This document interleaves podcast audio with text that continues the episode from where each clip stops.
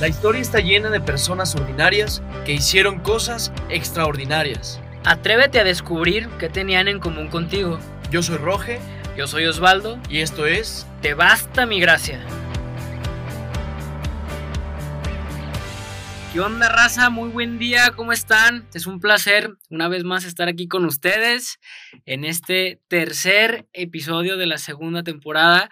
Este episodio va a estar muy bueno, pero pues antes de empezar, aquí estoy con mi queridísimo Roge que anda con un sombrerazo. Acá como, bueno, no es charro, pero ¿qué es eso? Pues no sé, es como un sombrero de. de ¿Qué será? De explorador, una madre así. De lanchero, Digo, traigo sombrero. Van a decir que es ridículo estar en una cabina y traer sombrero, pero porque no me peiné. Pero de todas formas, ustedes no pueden ver si me peiné o no y no pueden ver mi sombrero, entonces no me preocupa. Ah, pues está chido. No, pero, pero aquí andamos eh, contentos otra vez para este tercer capítulo que, que va, a, estar- muy bueno, va a estar. hay, hay mucha.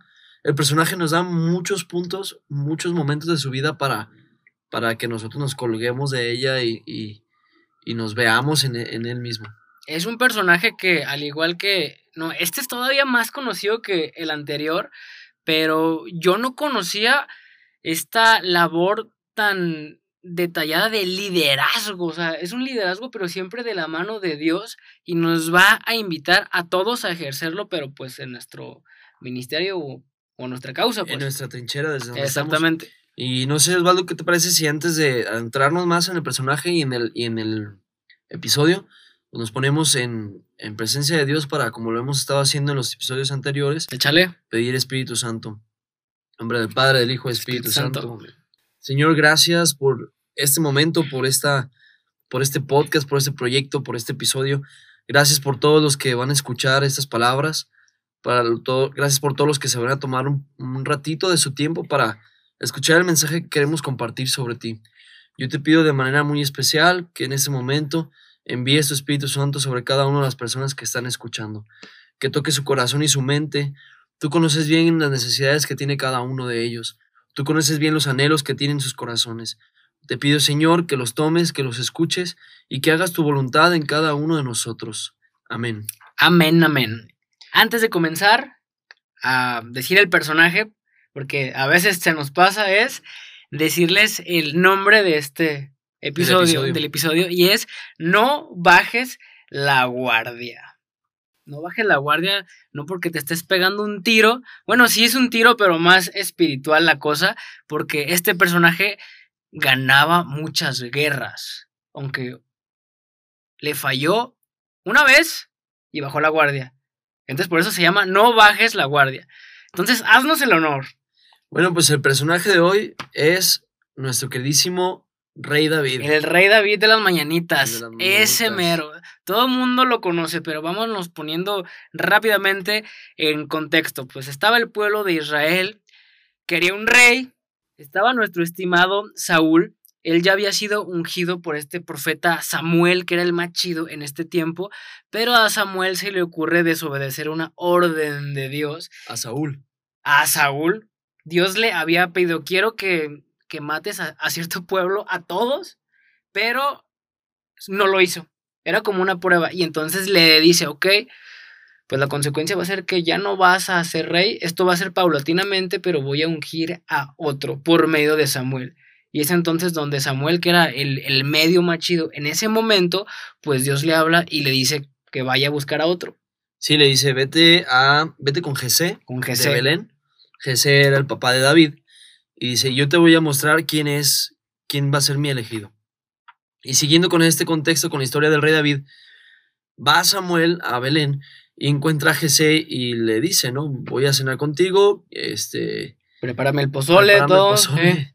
Y pues el Señor me envió y bla, bla, bla. Jesé le empieza a presentar a sus hijos, el más alto, el más fuerte, el más... Le empieza, la palabra de Dios menciona a los tres más grandes, los tres hijos más grandes de, de Jesé, y luego ya dice que le presenta a los siete hijos, y uno por uno iba diciendo Samuel, no, él no es, Cepillo. no, él no es, cepillo, él no es, él no, no es. no y no. Y le dice, ¿no tienes otro hijo?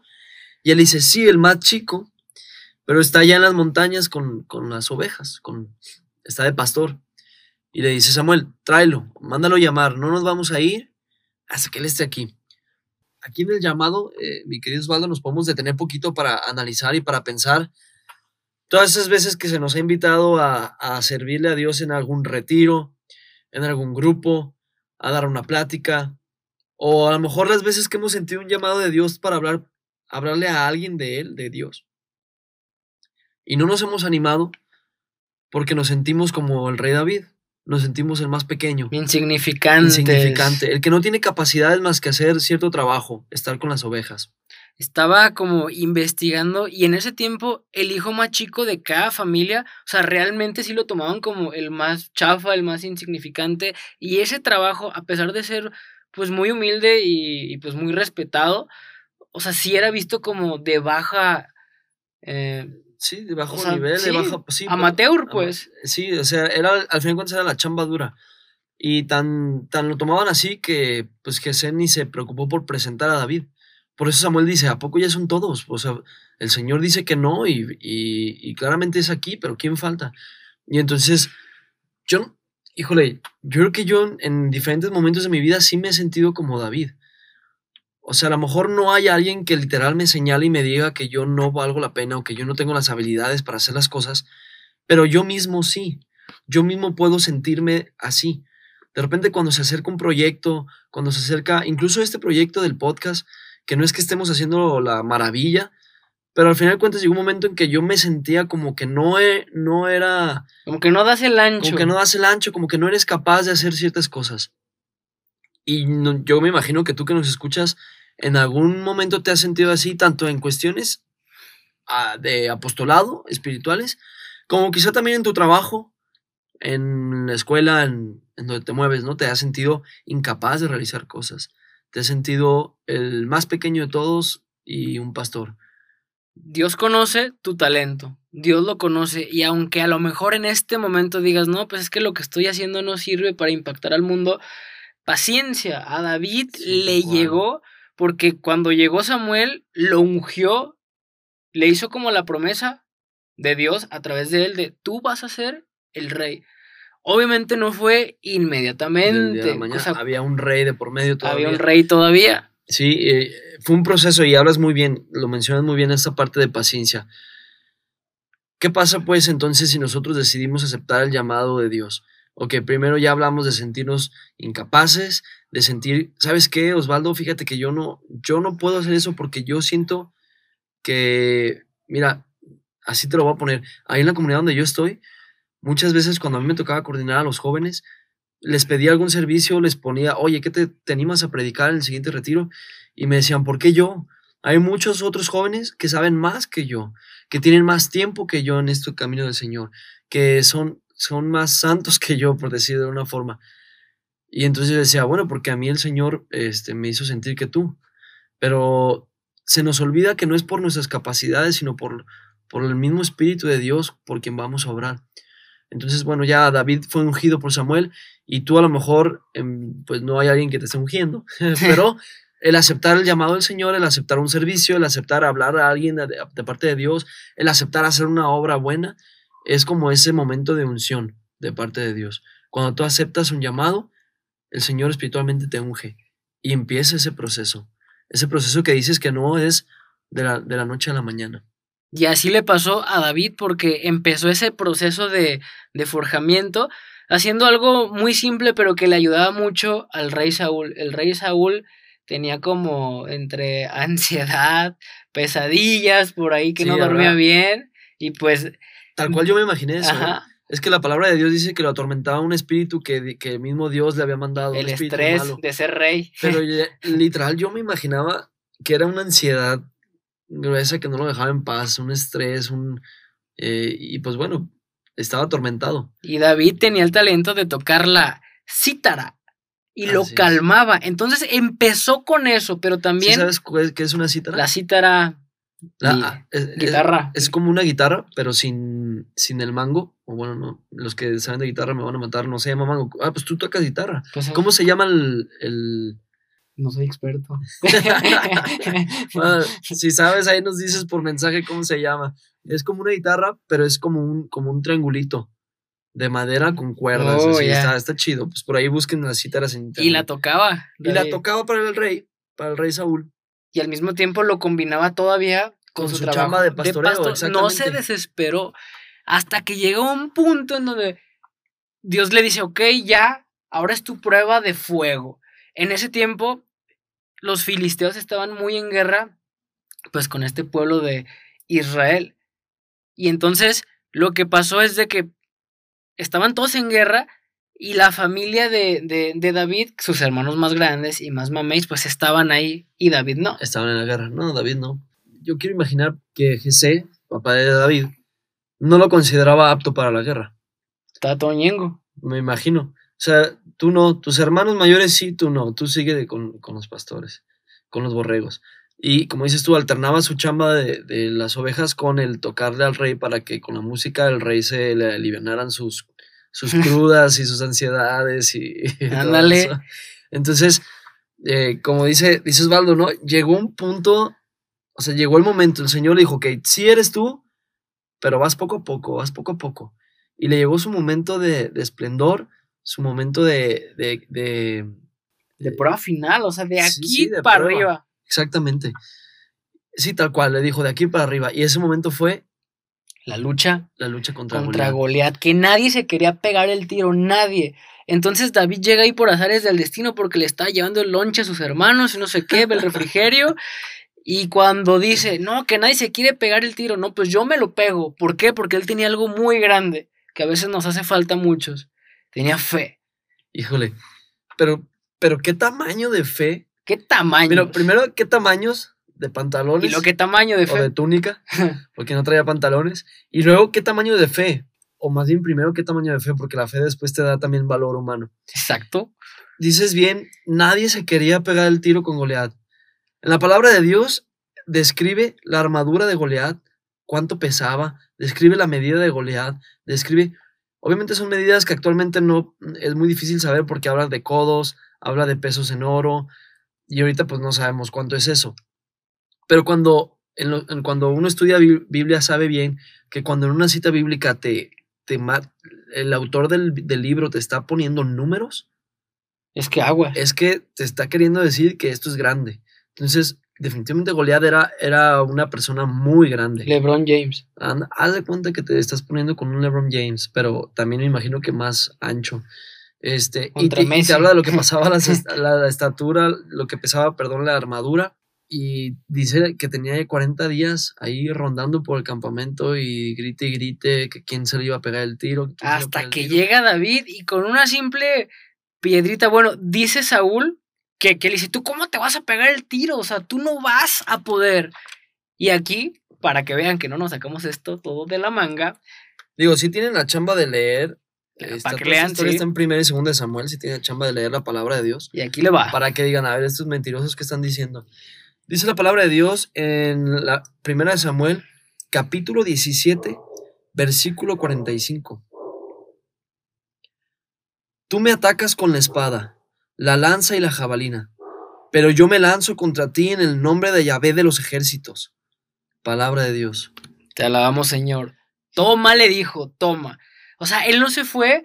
Es más, dice Saúl que él le, como que le prestó su, Su armadura. Su armadura, sí, lo revistió Pe- armadura. pero no se podía mover a gusto y No se la caminar. quitó y nomás fue con su piedrita y ya.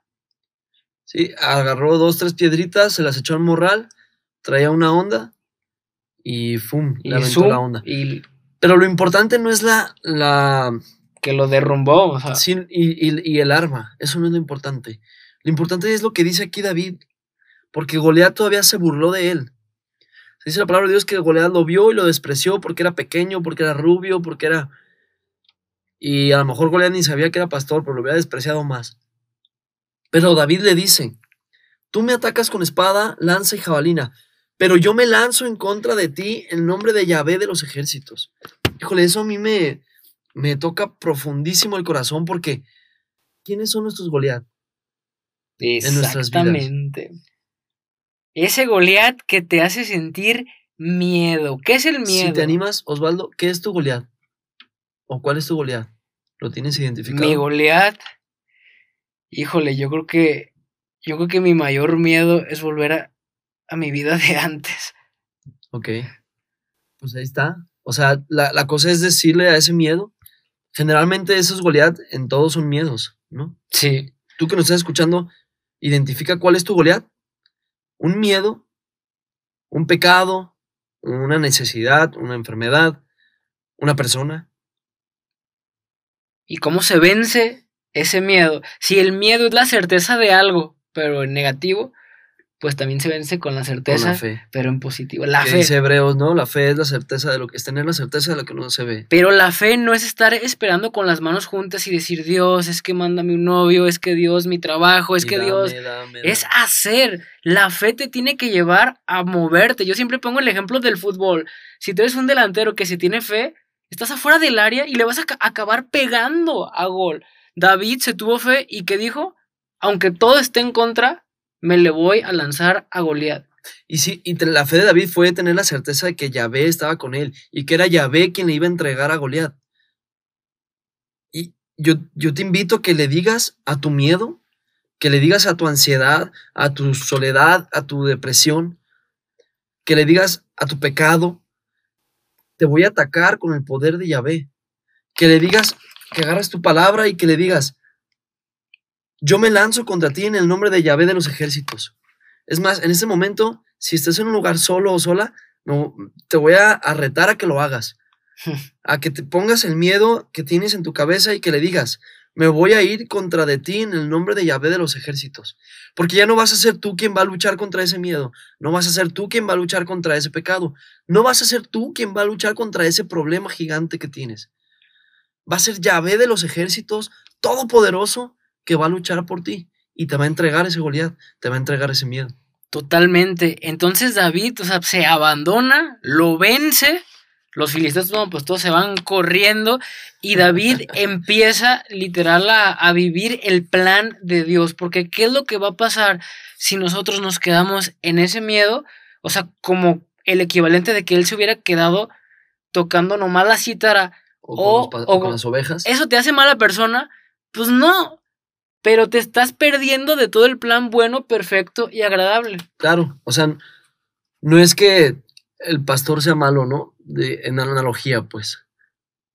Pero como dices tú, simplemente no vas a explotar lo que Dios tiene para ti, las virtudes y los dones que Dios te ha dado. Para lo que naciste. No te quedes detrás de ese Goliat. No te quedes detrás de ese miedo. Vénselo. Vénselo en el nombre de Yahvé, en el nombre de Jesús. Para que sí puedas dar ese paso y como decíamos ahorita David, de aquí para arriba. O sea, inmediatamente que tú venzas ese miedo con el poder del Señor, no te imaginas las cosas que Dios puede hacer a través de ti. Y David pues lo comenzó a hacer. ¿Por qué? Porque de aquí para adelante él era como el líder en todas las guerras, las empezaba a ganar y a ganar. Siempre consultaba a Dios para todo. Oye, ¿puedo ir a pelear Básico. contra eso. estos? Sí, oye, ¿puedo ir a casa? Siempre le preguntaba todo, por eso le iba también. Todo consultaba con Dios. Humildad, siempre. A pesar de que ya estaba en un puesto chido, o sea, no se le subió de estar con las ovejas y con la cítara a un puesto, pues cañón. Sí, sí. a- a- con los soldados, líder de los soldados, líder de los ejércitos de Israel. ¿Esto qué generó? Pues que todo el mundo le empezara a admirar, a querer mucho, y hubo alguien a quien no le gustó, que fue el, el rey Saúl, que ya estaba como en decadencia, aparte por lo que había hecho. De hecho, la Biblia cuenta que Saúl ya lo quería matar de tanta envidia. Sí, le dio envidia porque, como dices bien, David se ganó al pueblo de Israel, se ganó a la gente, se ganó a los profetas, se ganó al A ejército. todo. Entonces todos ya tenían a David acá arriba en la mano y, y le dio envidia, le dio mucha envidia a Saúl y entonces lo quiere matar. Incluso por ahí aparece Jonathan, hijo de Saúl, Eran que compas. se hace ajá, ajá. súper amigo de David, amiguísimo. Y ahí estaba Jonathan eh, avisándole a David, ¿no? Pasándole el, el- El el- chisme, oye, chisme, te va a llegar por acá y mi acá. papá te anda buscando y te va a matar, ya traté de convencerlo, pero de... Y bueno, en esta vida, en la misión del Señor, en la vida incluso laboral, en la vida, pues cuando tú te propones hacer algo y lo estás haciendo de la mejor manera, cuando estás haciendo, cuando estás siendo fiel a tus sueños, a lo que quieres y estás luchando y estás consiguiendo, pues no va a faltar quien te tenga envidia y quien te quiera meter la pata La y meter la pata. zancadilla, ¿verdad? Pero ¿Y David, qué ¿qué, va a hizo? hacer? Ah. La humildad, porque a pesar de que lo quería matar, de hecho David tuvo la oportunidad de matarlo en una cueva. en dos ocasiones. Primero Dos. en una cueva y después en un campamento donde estaba dormido Saúl. No sé si te acuerdas también que primero en la cueva le arranca un pedazo de la capa para decirle, mira, Tuve oportunidad y no lo tan hice. tengo- tan tuve oportunidad que aquí corté un pedazo de tu capa y no te maté. Y Qué humildad. Saúl, ay, perdón, sí es cierto, tú me, tú me regresas bien por mal que yo te doy. y después en una segunda oportunidad estaba Saúl también persiguiéndolo otra vez, buscándolo en un campamento y dice que estaba Saúl dormido alrededor del campamento y David junto con otro compañero bajan al campamento cuando están todos dormidos, nadie los ve y le quita la espada a Saúl y se va y ya de, de afuera del campamento le grita y le dice, ¿eres tú David? Y le dice, soy yo y mira, aquí está tu espada.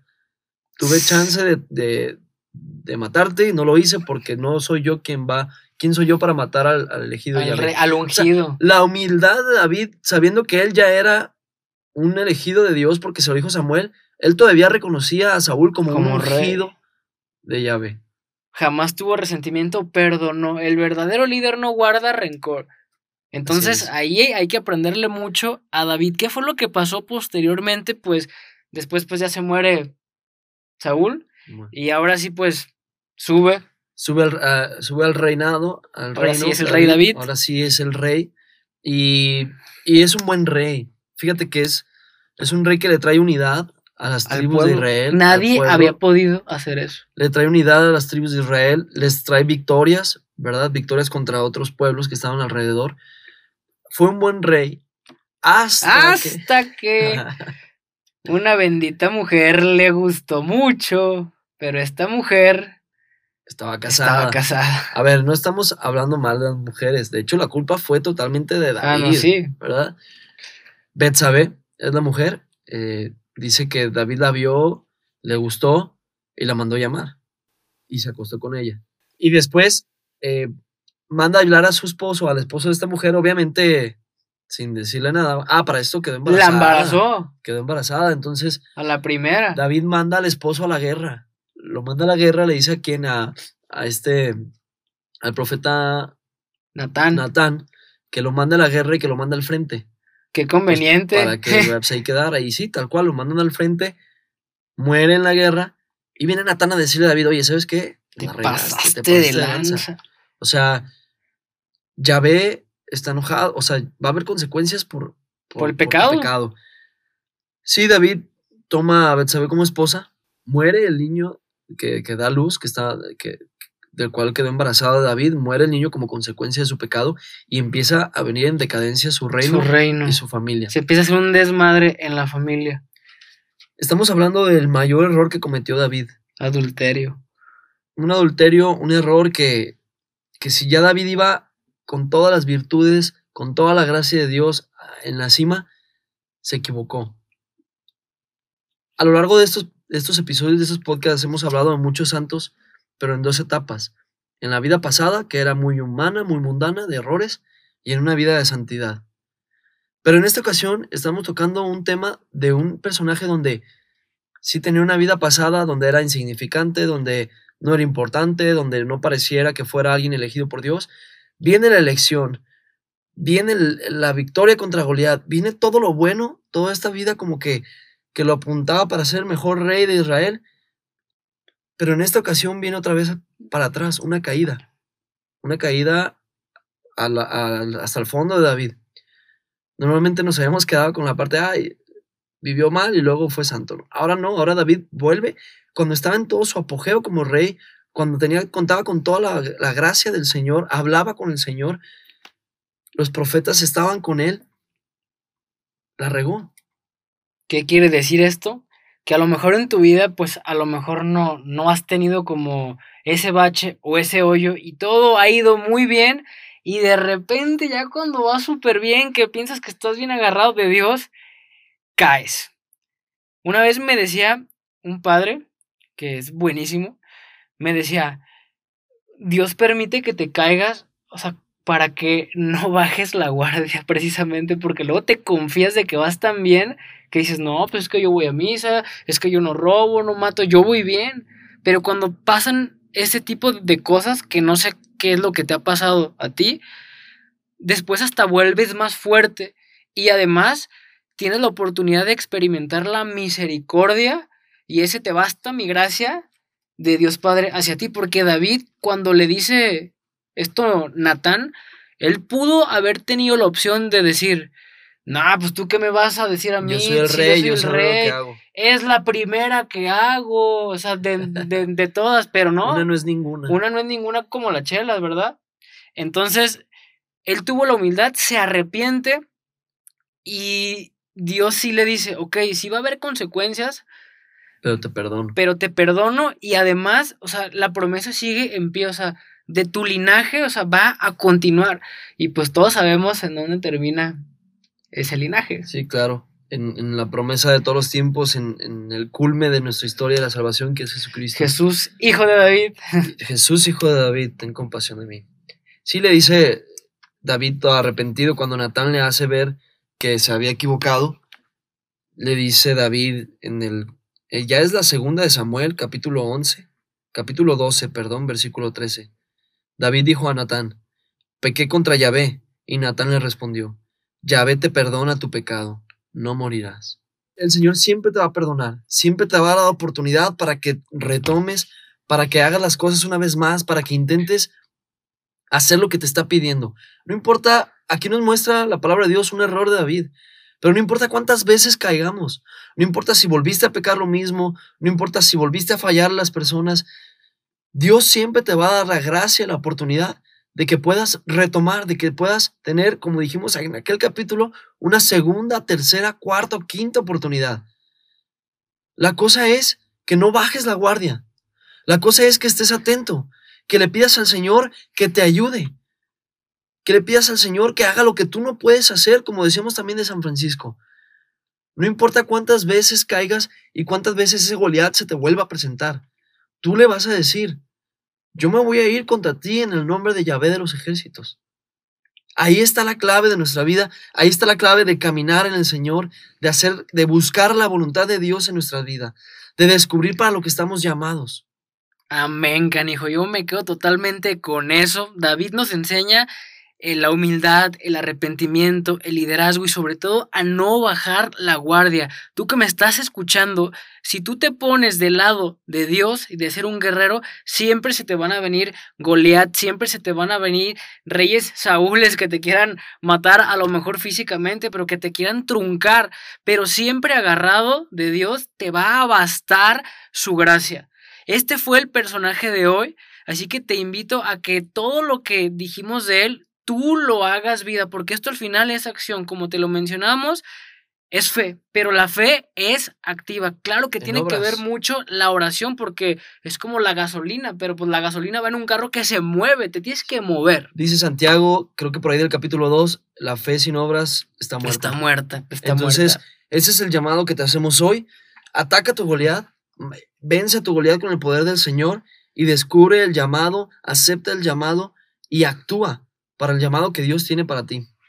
Amén. Amén, amén. Por último, como diario, redes Bueno, sociales. Les dejamos las redes sociales para que nos escriban. Por ahí hemos tenido ya varios mensajillos muy, muy bonitos. Te basta mi gracia, tanto en Instagram como en Facebook. Las redes personales. Osvaldo López Coach, tanto en Face como en Insta. y Roge Gomar, Insta y Face. Eh, pues esto fue todo, mi Osvaldo. Les mandamos un fuerte abrazo a todos. Nos escuchamos en el siguiente episodio. Que Dios los bendiga mucho y Y métanle con fe como diario, no bajen la guardia. Bye bye. bye.